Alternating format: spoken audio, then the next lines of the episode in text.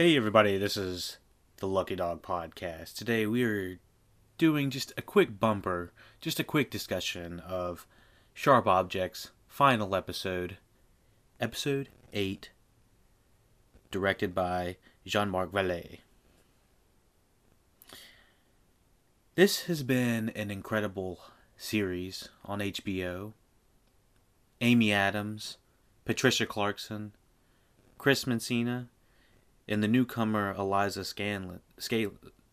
Sorry about that.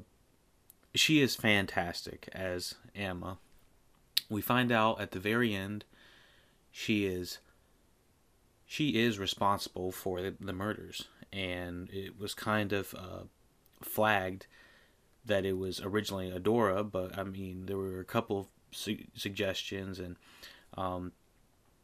most of the series was alluding toward it being either Adora or Amma, and it blew my socks off up until through the credits. If you haven't already finished this episode, you need to have watched episode 8 completely, and you need to have finished through the credits, watched through the credits, because there is scenes. And so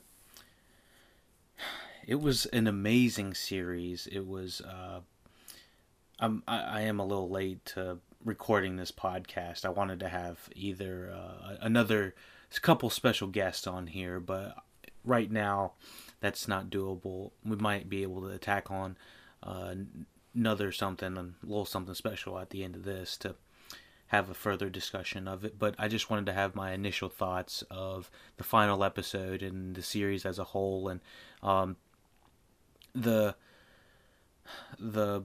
way this show really put us in the perspective of Amy Adams' character, Camille. We really do get an insight for someone with these types of problems, someone that has had these types of interactions with their family, just had a terrible upbringing when it comes to having these types of experiences.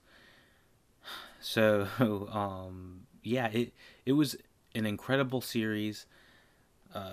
Amma ended up being the murderer. It's a wrap.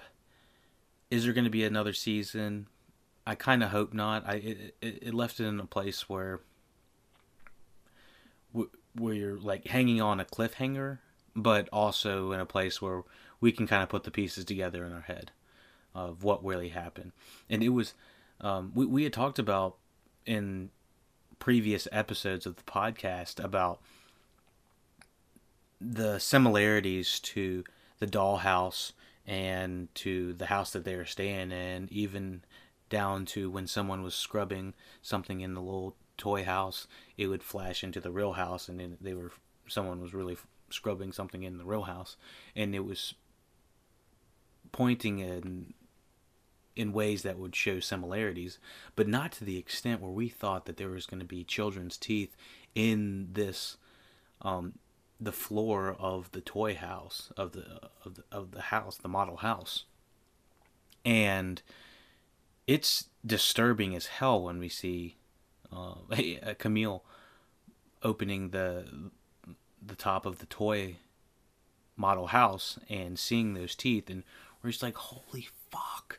The entire time we're thinking it's Adora, and it did kind of happen really relatively fast, in my opinion, when it went from 7 to 8, and the ball really got rolling on the story. I thought that it was a tad rushed, but I really loved the execution. I loved how Amy Adams, just Camille's character, decides she needs to drug herself. She needs to have Adora drug her to confirm that she was being drugged when she was younger, or that her sister was being drugged and that she probably OD'd on it. And yeah, that is the Munchausen's by proxy disease, I believe is what it's called. So it It was really disturbing to see Adora in this state, but she clearly has a mental problem. One thing that really drove me up the wall was, is her husband involved? Was his Alan Crellin involved? Does he know about Adora going through all of this? And to me, it was really unsure. Other people you ask, they say he was complicit with the murder, and he knows. And at one point, he walks into the kitchen and says, "Did they really need, this much, or this, do they need this medicine or treatment?" And Adora's like, "I'll do it, I'll do it." And the way it was shot, I felt that Adora was trying to show Alan she was genuinely trying to create a homemade elixir or medicine to help her kids. But in reality, she was poisoning them and making them even worse. And so if she was doing all that and she was accused of the murders, and she was accused of the murder of Camille's sister and her ghostly self running around the house, which I'm still not sure if that was a real ghost or not. So it was kind of unclear if she was completely, if she went down for all of the murder.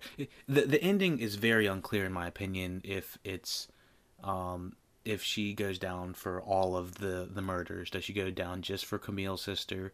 Does she go down for the other two girls? Assumingly she does, even though she probably she says she's innocent.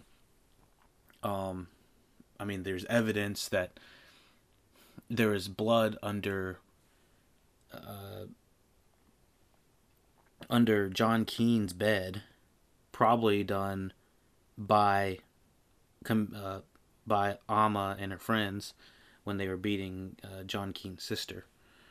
So there's a couple things, evidence-wise, that don't make sense, like the toy model house. Why wasn't that checked?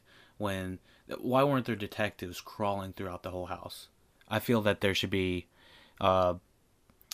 detectives, constantly crawling if there is a murderer that has been accused of murdering multiple individuals. And so that they kind of just yada yada it. Don't worry about, the investigation kind of thing, the trial. They just brushed under the rug and said, "We need to fast forward a few months so that we can have this big reveal with Amma." Now, in my opinion, it was bold putting all of that stuff in the credits, and we find out she's the white woman or the white girl in the white dress or something like that from the first episode, which was something I completely forgot about. I mean, most of us were thinking, if we were thinking, we're probably thinking of Adora, but it ended up being Amma. So, yeah, it was it was crazy. It was just another one, and so I just want to get my thoughts out there real quick. Yeah, I think the detectives probably would have seen that dollhouse that had teeth and everything in it. In my opinion, I think Adora knew Amma was crazy, and she did all this crazy stuff. And Amma was sick herself, trying to continuously be babied by her mother. So but yeah, it was another crazy series on HBO. It's these short series like this that really capture my attention, that are like short, small stories that have deep emotional impact, but we don't have to continuously go into 13 episodes, 2 seasons, 3 seasons.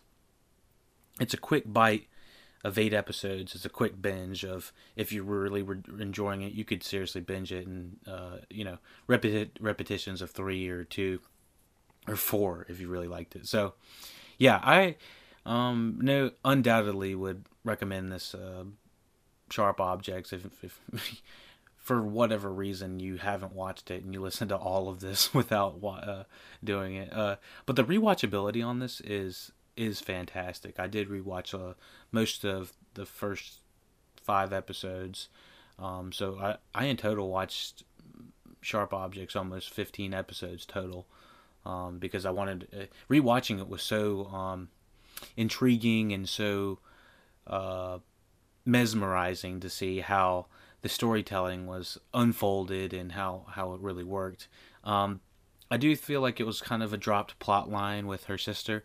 There's the ghostly sister that was kind of going through the halls, and we see her in some shots and then sometimes we don't. It's kind of ambiguous as to what really happened. What's going on with the sister? Is Camille only seeing her? Is she really there? That I guess that's, really up to you if you really bought it. It sucks that Amma ends up killing her friend that she made in the new city. So that was pretty brutal to watch. And yeah, it was another one. So yeah, thank you for listening. Rate, share, subscribe, Lucky Dog Podcast. Check us out for all the other podcasts you need to know: TV, movies, media. We got some restaurants. We got it all. Check us out, Lucky Dog Podcast. Thank you, and take it easy.